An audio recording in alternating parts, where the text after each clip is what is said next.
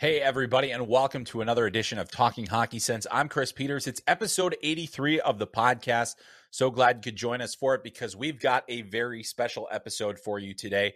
It's our NHL draft rankings episode. Yes, the draft rankings are here. We're going to talk about them on the show. No Q&A today, just talking about the rankings, some of the notable players, some of the reasons why I may have ranked players a certain way. And I just think that that's uh, our best way to kind of go forward here with this episode. I, it, the NHL draft is less than a month away. It's hard to believe. It always is, seems like it's such a marathon, and then you get to the last month and it's a bit of a race. And I'll be heading to the NHL scouting combine coming up next week in Buffalo, and we'll talk about that next week. But today we're going to talk about the NHL draft rankings. You can find those rankings on flohockey.tv. You make sure you can get that there. Um, it is one through 100 for this draft. I'll also later on have a late round sleepers and, and notable players that I like for later in the draft. That'll come out a little bit closer, um, and a ton of draft content coming your way on FloHockey. So if you haven't yet, make sure you get over to flohockey.tv, download the FloSports app. You'll be able to see all of our articles and read about the draft rankings. And that is what we are here to talk about today. Before we get to that, I do want to mention that the ECHL's Kelly Cup final will start this week on FloHockey. You can subscribe and watch the Florida Everblades take on the Idaho Steelheads in an epic battle for ECHL supremacy. And that starts on June 3rd. So d- make sure you are subscribed to FloHockey. You can access that on a variety of television apps and also the FloSports app itself on your mobile phone and uh, it's a great it's, it's been a great postseason the echl i've really had a blast watching it and tracking it. Two very good teams idaho the regular season champion florida the defending champion from last season and how about that? The florida panthers and their echl affiliate the florida everblades in their respective championship series. So pretty good time to be a hockey fan in florida. All right, let's get to the matter at hand and the NHL draft rankings because I think that that is what you are here for. It's what I spend my entire year on. And we're going to start at the very top of the draft. And I'm going to bet that you can't guess who my number one prospect is. There's no way. I'm going to shock you right now. I'm going to, you're not going to believe it. It's Connor Bedard, the guy that's been number one all season long.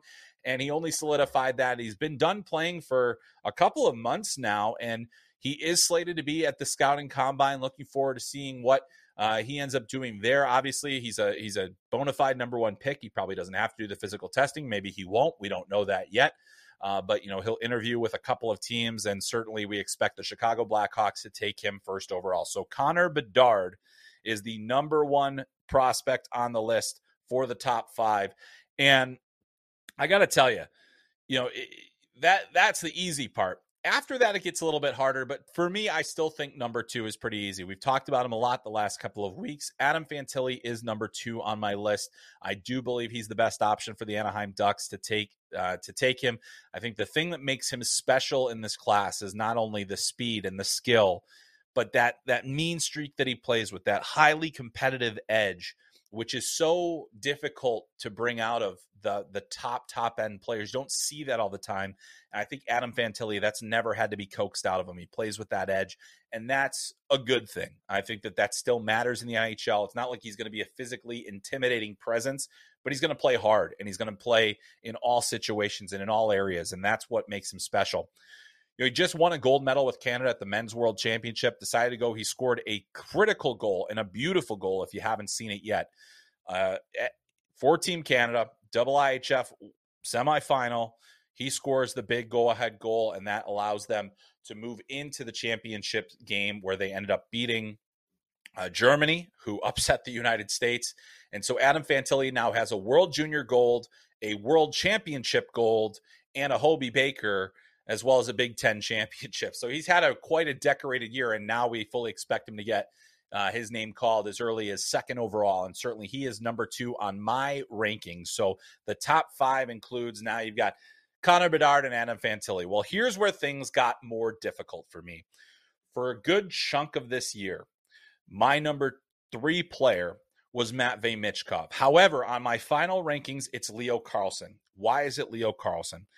We talked about him last week quite a bit. He's got size, he's got skill, he's got high end hockey sense, and he's a center. He's a big center, a guy that could be a number one center. And when you're looking at a center versus a wing, as brilliant as a goal scorer as Matvey Michkov is, and as much as I like the player in terms of his skill set and the, his superstar potential, I do think Leo Carlsson has the potential to be a number one center in the NHL played for Sweden at the Men's World Championship at the center position. And to see him do that with Lucas Raymond, played with Jonatan Berggren, he played with Alex Nylander. He made those guys better. They made him better. They all complemented each other. He showed his maturity. He showed his decision making. You know, I believe he scored three goals in the tournament as well. And on top of that, had one of the great draft eligible seasons in SHL history. So this is a guy that's put together a tremendous year. He also doesn't have that risk factor that comes with Michkov, you know, which isn't just the Russian factor, or the contract factor, or anything like that. It's also the size. And, you know, can can Michkov impact the NHL game in the same ways that Leo Carlsson's going to be able to? Ultimately, I made the decision that I thought at the center position, if that is Leo Carlsson's long term game, I think he has the hockey sense, the offensive capability, the size, all those different things that put together to make him a better option in that position. So I think that that is is a great place for for Leo Carlsson to be. And number four, it's Matvey Michkov. I do think that the gap between four and five is a little bit bigger, um, but not that big, not as big as it used to be. Because I do have Will Smith at five, who I'll talk to talk about in just a second. But we've spent a lot of time on Michkov throughout this year. The things I want to make clear, you know, when when I make this list, I'm not making it with the idea of what are the risk factors that that Michkov isn't going to sign. I don't think that that's necessarily a risk factor at all. Obviously, the geopolitical situation in Russia, Russia that does create a risk factor. The fact that he's under contract for three more seasons does not bother me because in the end, you're only losing one year, really. I mean, this is not a player that was going to be NHL ready next year. He might not be NHL ready the year after that. You're getting three free years of development for Matvey Michkov. That is why I think you're you're really only losing one year of what we would expect his potential NHL impact to be. Now, the other thing with him is I do think there's still a significant risk factor. He's not a big player. He's not an amazing skater. He's fine, you know, but I do think that his hockey intelligence is among the best in this class.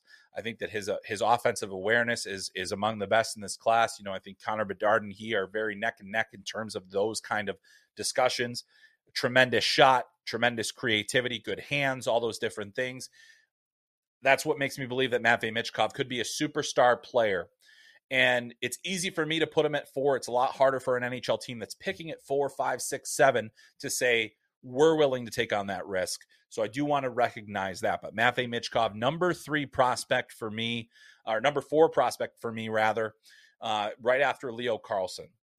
And that moves us into number five and we'll go through the top 15 here. I'm to go i'm to take a little break between the five and the and and and the 15 but uh, we also want to talk a little bit about some of the guys that will be available later and i also want to give you a little bit more insight into the process of of creating these draft rankings as well because i think that's something i do get questions about and it is something that i think is is good to be transparent and and things like that but as i go into number five here you know i think it does get to me, I think that the five is now more defined. I do feel like Will Smith has moved decisively into that fifth spot. Um, he's been there for a while for me. I think that he's been a guy that I, that I expected to be part of the top five conversation throughout this season. He's made significant strides in his own development. He's gotten physically stronger. He's become a bit of a better skater. It's still not a huge strength of his, but I do think he's one of the more dynamic, creative players in this draft. He's got tremendous puck skills, elite vision, great distribution ability. You know, I think there was some concern about his compete level coming into the season. I didn't see that as as big of a risk factor. You know, I do think there are teams that aren't 100% sure if he has the size to play center at the NHL level. I do think that he's going to physically mature more. He still has room to grow into his frame. He can get stronger. And I still think that he could be a play driving center in the NHL. I think it's going to be a very interesting discussion for teams that are debating between Matvey Michkov and the rest of the field how much that how much of a discussion it really is. You know, I think we could see a guy like Will Smith go as high as three in this draft. I don't think we'll see him go two, but I do think we can see him go as high as three in this draft. It's not out of the question. You know, having the Columbus Blue Jackets with this this need at center and and wanting skill and wanting some some you know to to to have that guy. I don't think they've really ever had a player like him that's what I'm really looking forward to seeing uh, Will Smith in terms of his overall development. Can he get to that level where he can be a top tier center? Now, I think Leo Carlsson, the reason that I have Smith, you know, fifth and Leo Carlsson third and Fantilli second and you know, I think that there's a little bit less certainty and and there's never any real certainty when we're talking about players that are, you know, years away from their development, but I think Will Smith is a guy that has a little bit of a longer development timeline ahead of him, even though he was so good at the under 18s this year with 127 points. I do think that he still has time to develop and needs to get stronger, better, you know, needs to refine his game a little bit more, needs to take a fewer, you know, some some fewer individualistic chances and more, you know, distribution because he has those capabilities. I really do think that he has those skills and those are the things that I like about his game overall. So Will Smith, very, very good player. Um, I do think that he's going to be a center at the NHL level. I think he's going to be a play driver, and I think he could be an impact player down the road. Um, but again, I, I, think we're looking at at least a two-year NHL timeline. I, I, you know, there's a potential that he could be one and done in college, but that's very infrequent anymore. We're seeing more guys stay for the two years, and I think that's probably the best path forward for him, so that he goes straight into the NHL after his sophomore season. Um, I just like the player a lot. I've liked them all season long. You can check out our features on Will Smith. We have multiple uh, pieces on Will Smith on flohockey.tv, including a, a, a, video just that really explains, you know, how he approaches the game, the things that matter to him, um, what his teammates think of him, and you know, I think he's he's certainly proven it this year that he's among the top tier players. But that's the top five. You got Connor Bedard, Adam Fantilli, Leo Carlsson, Matvey Michkov and Will Smith. And that is the top five of FloHockey's first ever NHL draft rankings and the final draft rankings heading into the draft. And it's been my pleasure to create that, put that through. But as I've done that, I did want to take some time to go through the process. And the process of ranking players, I don't think that my process of, of, of going about a ranking has changed my process of evaluating players has changed. The way that I weight certain things, and I was asked this recently on a radio interview about, you know, what you know, how have how has has your process changed? And the thing is, is that you know, I think the one thing that has been a constant throughout my entire time, and, and certainly even more so now, is that hockey sense and that catch-all term. I know it can be a little bit wonky to to to figure out, but what what I think is important with that with with with hockey sense is you know uh, trying to define it is difficult but to me I've I've said this before on the podcast I'm going to say it again it's it's you know vision anticipation feel for the game timing space those different things. Being able to you know identify the correct outlets being able to absorb pressure feel that pressure make the right play off of it um, the ability to anticipate where the puck's going to go, the ability to anticipate where the play is going to go. Um, you know how, and that that manifests itself differently in different players. You know, defensive players, how are they on their? You know, do they know when to step up on the gap? Do they know when to close off? Are they good with the angling and just understanding time and space well enough to know when they have to cut off a player or when they have to make that outlet pass? I mean, those are the types of things that hockey sense encompasses. And if you don't have that, if you're not able to process the game quickly enough, if you're not able to keep up with the with the mind, because the hockey sense can make up for a lack of foot speed, a lack of size, a lack of um, you know tremendous hands. Can you at least you know you still need to execute off of that, but do you at least have the wherewithal to know when what to do and when to do it? And that is very difficult to define. It's difficult to track. But I do think that this is going to be um, a very you know that that that will always be the most important thing. The the show is called Talking Hockey Sense, and it's you know talking sense, blah blah blah. But hockey sense is the most important thing, um, and that's why we talk about it so much. Um, but that's a big thing. Eh, you know, I think skating has become a much more more important component. However, as important as skating is in hockey, what we've seen is guys like Jason Roberts and you know guys like even that Matthew Tkachuk was not you know he was he was panned for his skating so was Brady Tkachuk you know I always thought their skating was okay. Like it wasn't amazing but it was fine. It was good enough. But you know those are the types of players where you know they they just have such tremendous hockey sense that it, it doesn't matter as much. But being able to play fast is is thinking the game fast moving pucks quickly but it can also be skating quickly and I do think that these players um, you know that that we're seeing in in these draft classes, you know, skating is such an important component to the modern NHL. The game is only getting faster. The players need to be able to move. It's especially important for a defenseman to be a good skater. I think it's harder and harder for defensemen that have weak skating ability to make it in the NHL. And so that's something that absolutely comes into play every time we talk about these players. And so skating is a big thing. Um, you know, skill is another thing that's important to me. And I think it used to be more important because you know, great, good hand skills, good one-on-one ability, the ability, you know, being able to handle the puck. I think the thing that I've taken into a much greater account when it comes to puck handling and puck skills is how does a player receive a pass? How does a player distribute the puck? How does a player, you know, what does the release look like on the on the shot? Different things like that. I mean, the shot is part of uh, ultimately part of puck skills. We usually separate it out. You know, for me, it's certainly a, a, major part of the discussion process. You look at Connor Bedard, and there's nobody that shoots a puck like him. So you know, that's that. And, and that shot makes him unique in the class. You know, then you've got a guy like uh, uh, Michkov who's able to make all these different plays. Will Smith, who has great one on one ability, you know, those are all important things. So skill is important. It'll always be important. It allows those players to execute at a higher level. But you can be a small player with skill, you can be a slow player with skill, and you can be, you know, a, a not so smart player with skill. And if you aren't, you know, having that skill does not make up for the other things. So that's why skill is moved further down the list in terms of priorities, but it's still a very important factor. The other thing that I think has really come into my process for ranking players is context and precedent. Um, historical precedent helps. Like, you know, I, I always use Alexander Barkov as a tremendous example of how understanding context allows you to better evaluate a player. The first year I ever did a draft rankings was the Barkov draft. You know, it's Nathan MacKinnon, Seth Jones, Jonathan Drouin. And I had ranked Barkov, I think like sixth or seventh that year and part of it was because he's like, wow, he had this great season in Finland, but you know, I, I am not sure if he has the upside. You know, he's he's a, got the big frame. He's always been bigger. You know, of course he was going to be fine, but he had one of the, a historic season in Finnish hockey. He had a he had one of the most productive seasons for a player of his age in the history of that league, and understanding that would have provided greater context to me about how special what he did in Finland was. So understand so that's when points and different things like that, yes, they matter to a certain extent, but they don't matter without context and without seeing how a player, you know, did that. How did they how did they create those chances? How did they get those points? So you have to combine those things.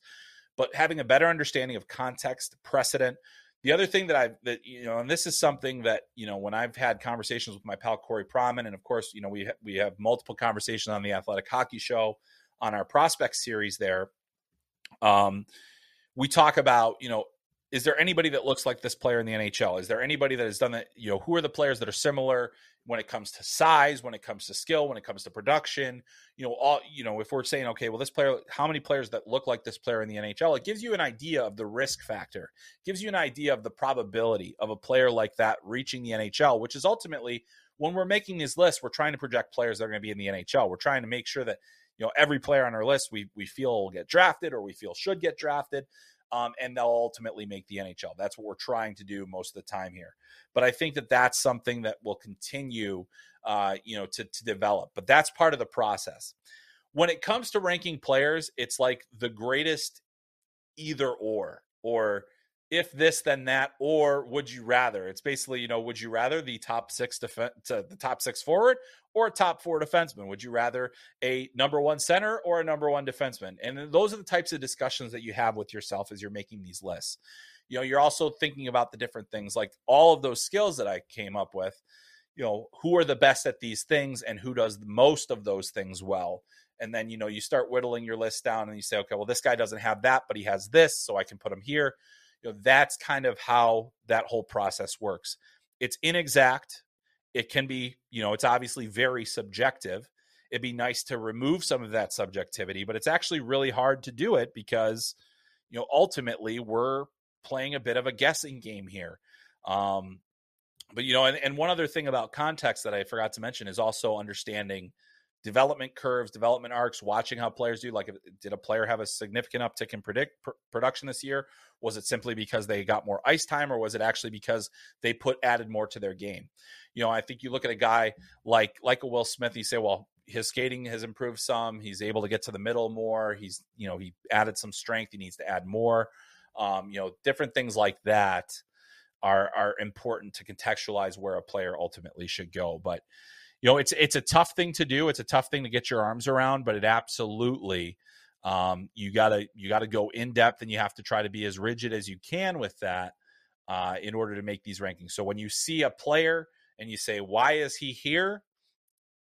I might not have the you might not get the full explanation within the rankings, but if you always you can always ask me and say, "Hey, why is this guy here? What did you think, you know, about about that?" Um, so I'm always available on Twitter at Chris M. Peters. You can yell at me there. All right, we're going to move on to the next group of players in the draft rankings. We're going to talk about the top 15, and then we're going to move on to the guys that I have in the late first round and the in the second round gems and the goaltenders because I wanted to talk about those individually on this show. But today we're, you know, right now we're going to talk about numbers five through or numbers, sorry, number six through 15, uh, because we we have uh, you know, we already mentioned Will Smith. So Will Smith's number five, but then you got at number six Ryan Leonard. So on the same line as Will Smith, I think that he's been a big riser this year. The biggest thing that I needed to see from Ryan Leonard was his his continued progression. Like I had concerns that, you know, was his hockey sense good enough to be, you know, among like he played with two guys with elite level hockey sense in Will Smith and Gabe Perreault.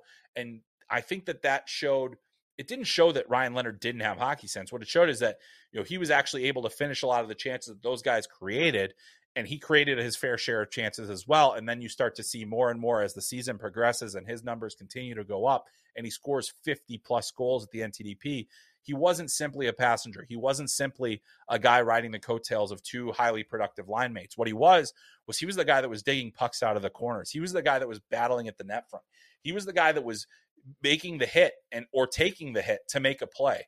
And you constantly hear about high character player, high energy, high high work ethic, incredibly skilled. Uh, you know, he's he's five foot eleven, which is not a big, which is not you know in hockey terms not big.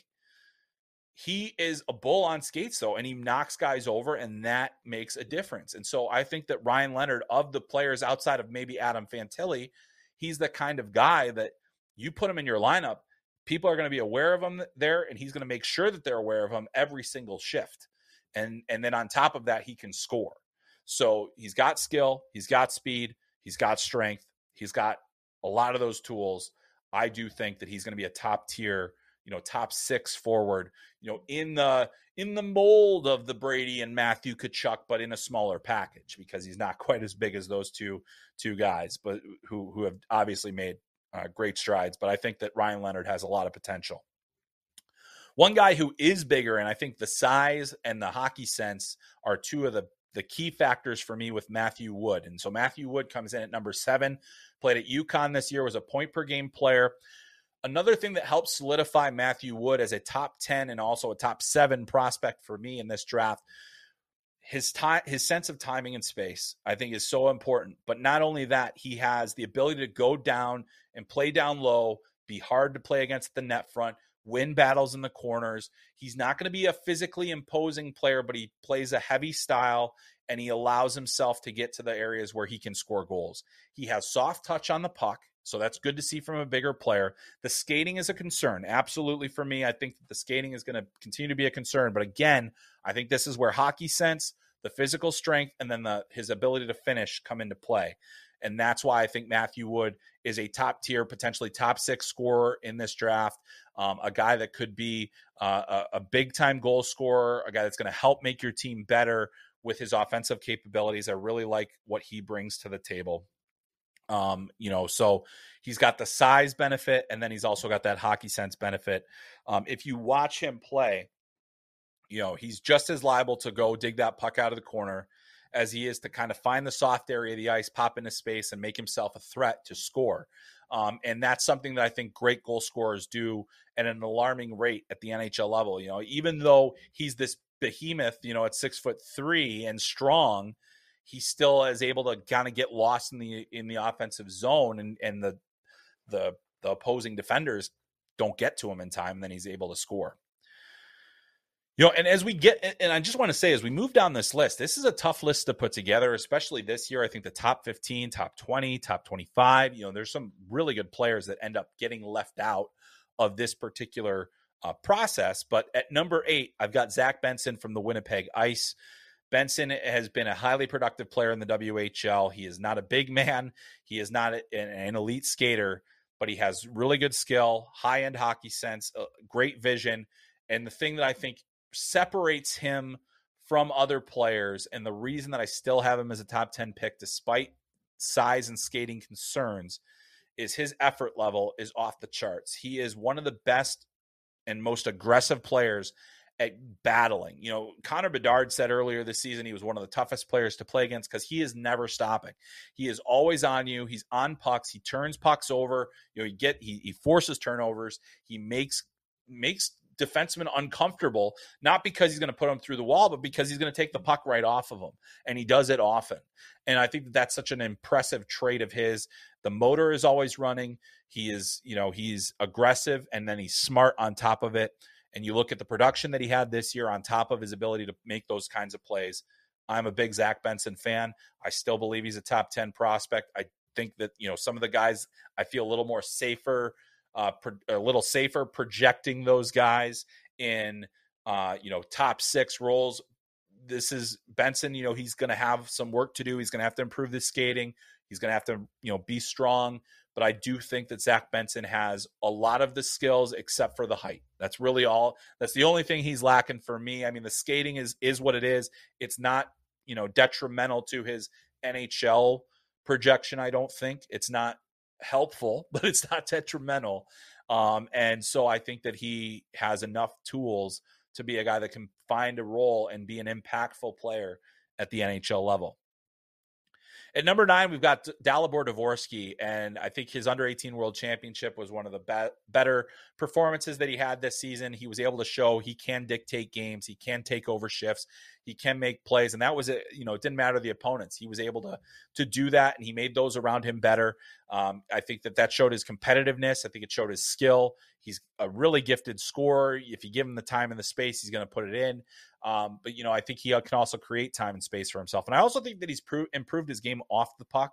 As he gets stronger, he'll only be better in those ways. But he's shown a, a commitment to playing off the puck, which I don't necessarily think was there earlier in his career. Because this is a guy that's we've been talking about for the last three years. And um, while I don't think that he's the player we thought he was going to be necessarily two years ago, he's still a high end player for this class and certainly a guy that's going to make an impact down the road going to start running through these a little bit quicker now because you know, we finally have a defenseman at number 10, and it's David Reinbacher.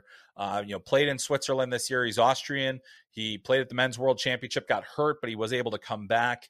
Um, he is slated and invited to go to the, the scouting combine. So we'll see how he, uh, if he's healthy enough to do the physical testing. But he's a six foot two right shot defenseman with tremendous skating ability.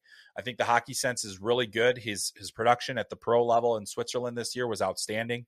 Um, you know, and that the, the you know Roman Josi's the only defenseman at his age that has scored more points than than he had this season. And I think Reinbacher, while um, incomplete at this point, has the upside and is one of the few defensemen with the upside that I think you know projects more comfortably into a top top pairing or top four role. Um, and so there are not going to be a lot of defensemen taken in the first half of the first round. He's going to be the earliest defenseman taken. I think it is now consensus that he's the number one defenseman available. Um, at least, you know, industry. I'm sure there are some teams that have Sandin Pellikka or Tom Willander or other players ahead of him. Uh, but I do think that uh, that that David Reinbacher, uh, for me at number 10, is worthy of a top 10 selection. At 11 and 12, we got a couple of teammates, Gabe Perreault and Oliver Moore. And, and Gabe Perreault is uh, is one of the, the smartest players in this draft. I think his vision is elite. His, his playmaking ability is is is high end.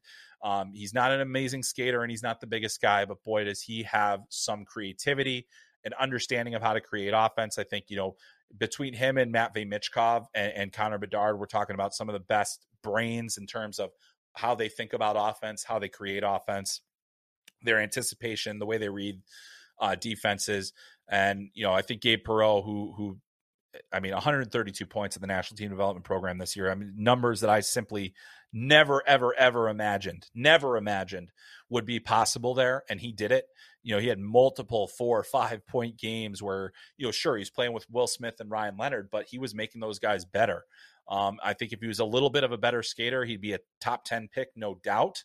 Um, and but but I do think you know at 11 that's an aggressive enough place for me uh, because of the size and he doesn't always have the the the intensity. Um, he doesn't, but I think it's just because he plays the game in a very poised way, and that's great to see. So I think that you know he's a guy that that is absolutely going to be um, you know he'll be available in that range. I'll be interested to see where he ultimately goes. But I think Gabe Perreault is an exceptional young talent and a guy that that I have a lot of time for as a uh, as an offensive player and a potential top six guy. And number twelve, Oliver Moore, the best skater in the draft, explosive. I mean, he is a, he's basically a sports car on ice. Uh, the way that he is able to move, um, I think that his hands are starting to catch up to his brain to, to his feet a little bit because he's you know he he is moving so fast, so he has to process the game a lot faster. I'm sure there are times where he could potentially slow the game down a bit more. Um, but I just think that that skating tool that he has and he has enough hockey sense that he's going to figure it out. I also think that he made some of the most uh, str- the strongest physical improvements among players in the class this year. You know, added weight, added muscle. Um, he's very lean but very strong, sturdy, hard to get off the puck. Um, so you know, I think that that's hugely important to have an Oliver Moore that can absolutely wheel, that can play on the PK, that can play, you know, he's good defensively, he's responsible. Um, and then he's got that offensive ability. Really good shot on him, too, which, uh, you know, hopefully we'll get to see more. Last three here, bunch of CHL players. Nate Danielson, two way center, high end scorer, like his shot, like his ability to make plays. I think he's, you know, just a very versatile player. He's got good size, good strength. Nothing super flashy about him, but he just is effective. He's at number 13. At number 14, uh, a very skilled player in Brayden Yager. I think his hockey sense and his skating ability um, and his his skill are all good enough. Uh, the skill is out, you know outstanding. His vision is outstanding. He makes a lot of plays, produces at a high level. You know, uh, average size, but certainly a guy that as he gets stronger will be harder to knock off pucks.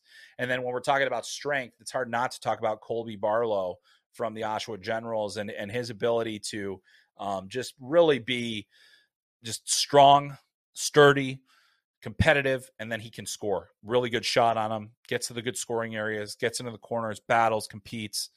High character. You know, as a guy that wears the C.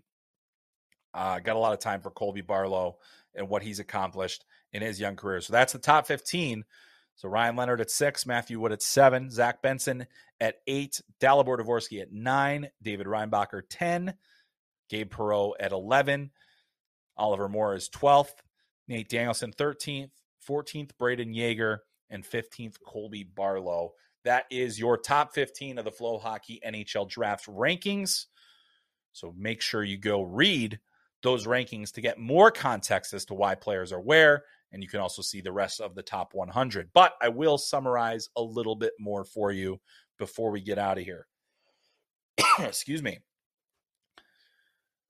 Want to talk a little bit about the guys that I think are going to go in the late first or early second round, as well as some of the other guys that I see more as second round gems for this class, because I think that that is where a lot of people we've talked, we've spent so much time on the top of this class and that's why these draft rankings that go 100 or more deep, you're able to kind of see some of the other names that maybe aren't getting talked about in this setting as much. And I wanted to at least put a, a spotlight on some of those players.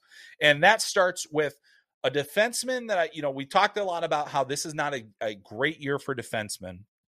But I think late in the first round, we're going to see a bit of a run on that next tier because I think you've got David Reinbacher, Axel Sandin Pellikka, um, Tom Willander. I think those are probably the, the most consistently top three guys. But then that next year, you've got guys like this one, Tanner Molendyk, who uh, you know played for the Saskatoon Blades this year. Incredible skater, just remarkably gifted skater. You know, he's about five eleven, he's, so he's you know slightly below average size for an NHL defenseman, but the skating ability is is is elite. I think that he moves exceptionally well. On top of that, he's got good skill, but he didn't have great numbers this year. So we're gonna wait and see. You know, I think that there's that that's why he is a little bit lower on a lot of lists. Is that you know he he didn't really produce a ton this year, But I do think that the the foundation of skills is there. I think his hockey sense is good enough. But you know, I also think that it's so important to have a defenseman that can skate, and there are a few in this class that skate better than he does. So I've got Tanner Molendyk, excuse me, as a high, high. You know, uh, I have him at 27th on the list, but that's a guy that I think could potentially slot into a top four down the road, and I think he plays the game much more, you know, in line with the modern style NHL, which I think is so important. So a guy like Tanner Molendyk, that's uh, you know late first round. I think we're going to see him go. Possibly goes into the second round, but that's a player that I think a lot of teams are going to be keying on as the draft moves on into the late first day, early day two. Like him a lot. The skating again, a huge trait. You know, I've talked about him on this podcast before. I've talked about him a lot throughout the draft season. I still have Charlie Stramel as a first round prospect. I know that that's not necessarily the most popular opinion in the public sphere, uh, but the you know I've, this is a player that I've been watching for three years, and I've I've seen his development. Um, and while I was not impressed by what we saw this year at Wisconsin, I do think that he is going to be better in year two. We you know a number of players have had tough freshman seasons just so happens this is his draft year. There's a little more spotlight on it. Didn't produce.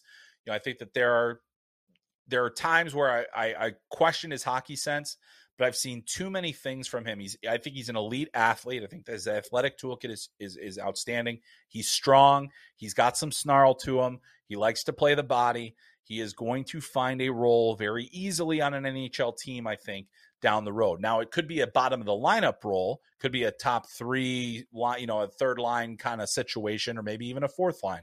But I do think he's going to be an everyday NHLer. I think he's going to make plays. I think he's going to provide scoring depth. And I do think that there's a lot to like about his overall skill set. He's got a good shot. He's a good skater. Um, you know, I think that he, he he's starting to improve in terms of his ability to make a few plays. He can kill penalties. He's responsible defensively. He's versatile enough to find a role. And that's why I think that Charlie Stramel, for me, remains a first round prospect. Now, I have him at 29th, so it's not like I'm, I'm putting a, a number one first round pick with a bullet kind of stamp on him. But I do feel like he's a very good player, and I'm really excited to see what he brings to the table next year at Wisconsin under Mike Hastings, which I think will be great for his development. He's get pushed in a lot of different ways. He's going to find a way to make uh, a, a bigger impact in year two at Wisconsin. Moving into some of those second round picks, and these are guys that are kind of spread out. One of the guys that I feel like I'm a little high on. I know there are some that are even higher than I am, but I, I still feel like this is a there's there's there's a risk reward here at number 38. Gracyn Sawchyn from the Seattle Thunderbirds. And I think that he is one of the more unique puck handlers in this draft. I think, you know, it's, as I mentioned, skill is on the list, but it's a little bit further down. But if you're a player that I think like him, where there's some good sense there, it's not elite hockey sense, but it's good hockey sense. You know, it's it's the ability to make plays. There's creativity to him. The thing that strikes me about Gracyn Sawchyn is how long he's able to extend plays, how long he's able to hold the puck on his stick, how many times he's able to extend a play to, to get away from a defenseman, to create that little extra opportunity or that little opening for a teammate and then find them. I think he's going to finish more plays next season when he's going to have to be relied upon at Seattle in a way that he wasn't this year. He's, you know, he's on a star-studded roster. It's hard to stand out in those teams in those situations. Yet Sawchyn still does it and I, have got a lot of time for him. I think he's a good player. I think he's going to be a really good, uh, uh, you know, a guy with top six, out fringe top six potential. I think it's you know more likely he's down the lineup a little bit, but I think he has good compete level. I think that he has the hockey sense, and I really do think the puck skills are high end. Moving down, and we go to a bit of a throwback, and this is number 41. Maxim Strbak, who I had as a first round prospect at the beginning of the season after a few viewings at the very early stages of the year. Love the skating ability. I think that he makes a lot of good reads. I think he's a, a good defender. Um, you know, I think that he's he's gotten better in that regard. I think that his offense is going to come a little bit more. We're still waiting to see that. He is going to Michigan State. He's going to have an opportunity to play a pretty big role there. I think development wise, that's going to be important going forward. Uh, but man, I'll, I'll, tell you what, Maxim Strbak, I think for me, it's all about upside with him. You watch the way that he played at the World Junior Championship, you watch the way that he played at the Under 18 Worlds. This is a player that is mature, that has a full understanding of what he needs to do. And I think he only got better as the season wore on. I think that the year in the USHL that he had with the Sioux Falls Stampede was massively helpful for his development. and I do think that you know what he what he learned this year was you know being more defensively responsible, making quicker decisions with the puck, and being decisive and being poised. And I think those are things that he can be as he moves on. I think his offensive sense still needs a way a ways to go, and that's why I dropped him out of the first round. But at 41, that's still a, a player that I have a, a, lot of respect for, and uh, I feel very strongly that he's got a chance to make it moving moving through this uh, these next stages of his development. All right, a couple more of these. I just want to get through. Carson Rehkopf from the Kitchener Rangers. The thing, I, the reason I point him out, I have him at 44. You know, I think he could be a lot higher. I think he could have been a first rounder this year. Excuse me. I think he could be a first rounder this year. It, you know, if certain things went right. The thing about Carson Rehkopf is, you know, you didn't always see the, a consistent effort from him. You didn't always necessarily see his best every night. And when you're in your draft season, you have to be much closer to that more frequently. It's so important to have your best consistently. And that that decreases questions about effort level, compete, all those different things. But the things that I know about Carson Rehkopf is he's got really good size. I think his skating is fine. His his skills are very good. He's got great, you know, he's got top six skill. Um, he's got an NHL frame. It's just a matter of finding that edge, finding that next step. And if he can get there, he has a chance to be a very valuable pick. I think that there's a chance he could be a very early second round pick. I just think there's enough risk there with the inconsistency that we saw this season in Kitchener that you can't put that first round stamp on him. And I don't think a team is going to. But I do think that an early second round pick, those are the types of guys where you say, we're going to get an NHL player out of this. I do think that he is that and, and I think that that's where teams are going to go. So I do have him at 44th. At 52nd, I have Jayden Perron from the Chicago Steel. And Jayden Perron has been a, a, bit of a polarizing prospect. I think he's been very popular in the public realm. He has been um, not as beloved in the scouting community, but I do think that his second half of the season, and particularly his playoffs, were eye opening. You know, he had to play the first round away with with no Macklin Celebrini, and he managed to be, you know, his team's leading player. You know, he was he was he was driving play. He's got good skating ability. He's got good skill. He's got some dynamic elements, but he's not a big guy. You know, is is he dynamic enough at his size to be able to produce at the NHL level? He's going to the University of North Dakota this year. He's got a long, you know, he's got plenty of time. He's got plenty of time to figure things out. Really like the player a lot. Um, I you know I think 52nd is high. You know, I think 52nd is aggressive, but I know that there are people that think he should be a first rounder. Um, and I'll tell you what, I think he competes well enough. I think he he does a lot of things well. We'll see where he lands. I don't I don't think that the the scouting industry is as high on him as as we are in the public realm, um, in the public sphere or the you know the list that you can read wherever. But I do think Jayden Perron has a lot to offer. Um, and he didn't have a great start to the season, but I really liked how he finished it, and that's that's where I see him um, as a second round pick. A little bit further into the second round, um, this is another guy who size is going to be a major concern, but I think between his skating and his skill level and, and his sense, Luca Pinelli has a real good opportunity to to get drafted and to to find a way. Um, at five nine, five ten, you know, he's he's not necessarily um, the biggest guy He needs to get stronger physically, but I think he's got some tenacity to him. I think he competes. I think he plays well off the puck. Um, you know, he does enough. And the skill and the skating and the shot are all reasons that I have him in the second round, even though he is an undersized player. Um, and there are enough, you know, concerns. But I think he does enough well. And those are the types of players that, you know, is there is there something special about them? And I do think that some of the things that he does, while I wouldn't call them necessarily special, are high end enough where I'd say this guy has the tools to potentially make it, and that's why as a late second, you know, I think he's worth a gamble there. All right, do you want to move into goalies now. And goalies, this is an interesting, interesting draft for goalies.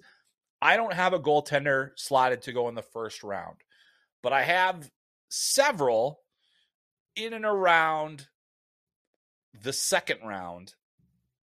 And I think there could be a run on goalies in the second round, which will be really interesting to track. And that'll be, you know, to see how that affects everything.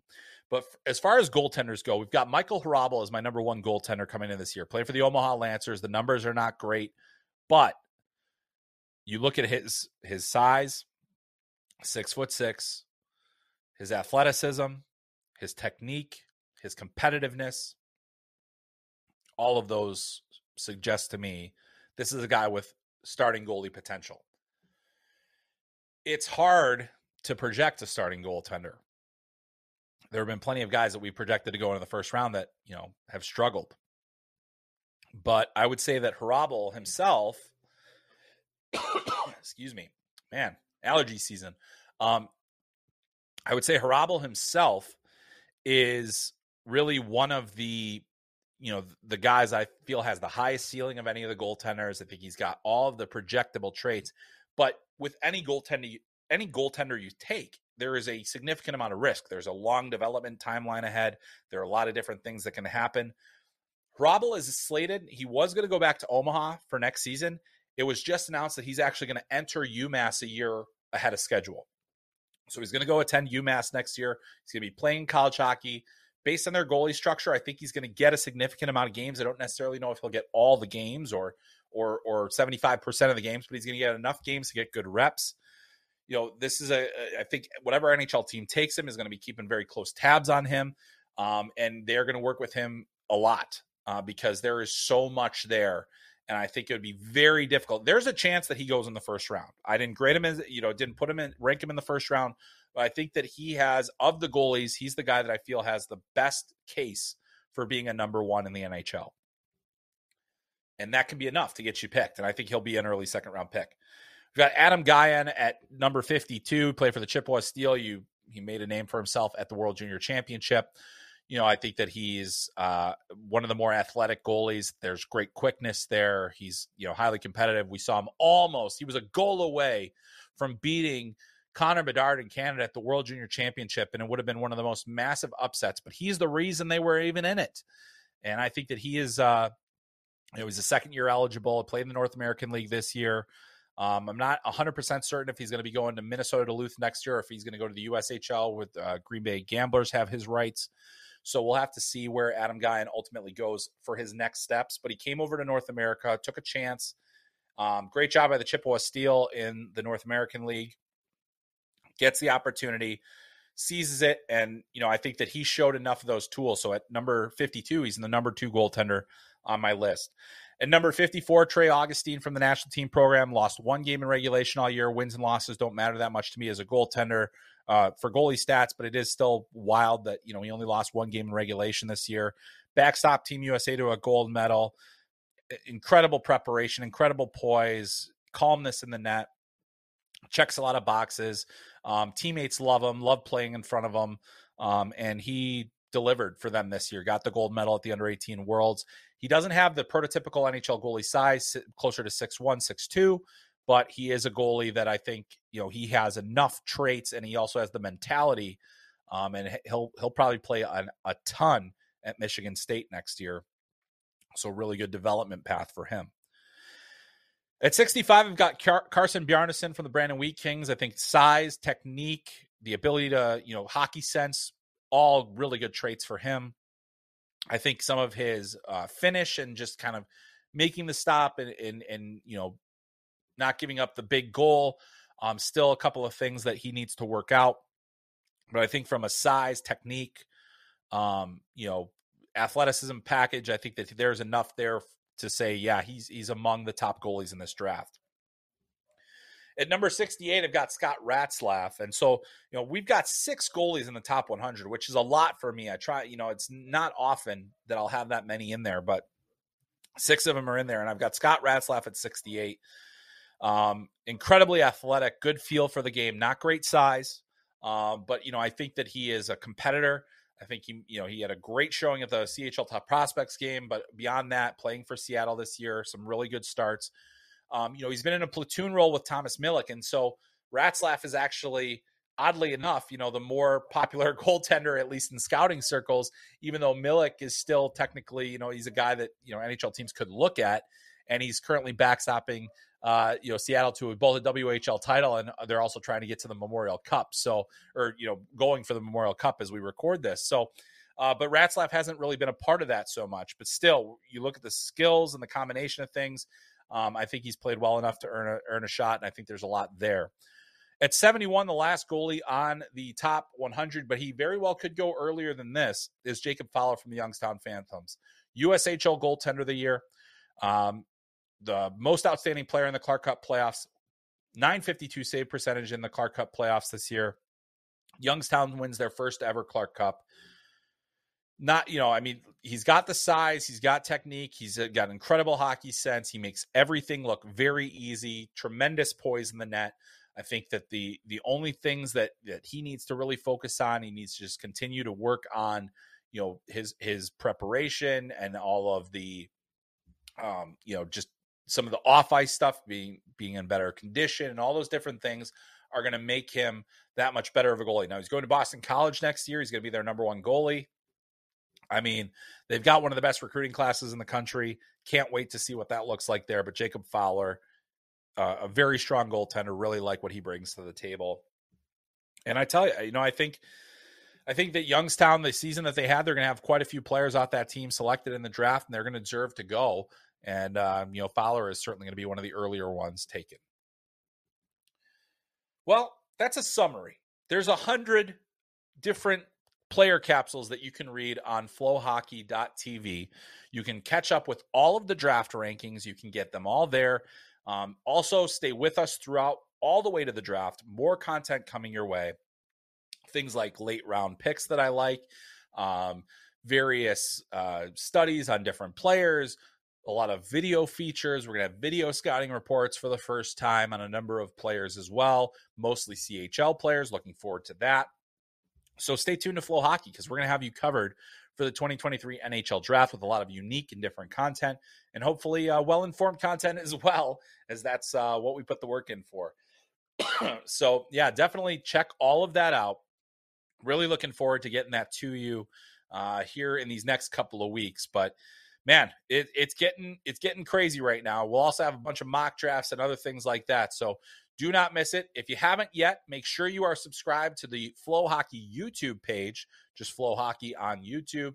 Follow us there. You can subscribe. You'll get clips from this podcast. You'll also get uh, highlights and a number of original features. So make sure you're subscribed to that so you never miss a video when it comes out. And if the, that's a great way to engage with this podcast as well. You can watch the podcast on flohockey.tv or the FloSports app. That is available anytime. You can make sure you can never miss an episode. And if you want to see this pretty face more than listen to it, by all means, go right ahead. And of course, we're always available on your app of choice, whatever, wherever you get your podcasts. Make sure you download uh, and subscribe to Talking Hockey Sense. Leave a five star rating and review just to you know help us out a little bit. It does. I, I'm telling you. I know I say this every single week, but I'm telling you right now, the more of you that do that, the better it is for this podcast. And if you really like it, or even if you hate it, let people know about it. You can either hate listen to it or you can enjoy it, like so many of you that have left the kind five star rating and reviews have done. So uh, we're having a blast, and we're only just getting started here. It's been a, a great year at FloHockey. We're coming down to the home stretch of the NHL draft. Much more coming next week. I'll be previewing the scouting combine and also fill you in on the various things that I'm hearing from around the NHL draft as it gets closer. We'll also have a mock draft to talk about, and so much more. Huge thanks to Amanda for producing today's show. A big thanks to all of you for listening. Please join us next week when we talk much, much more about the NHL draft. But that's going to do it for this week's episode of Talking Hockey Sense. I'm Chris Peters. We'll catch you next time.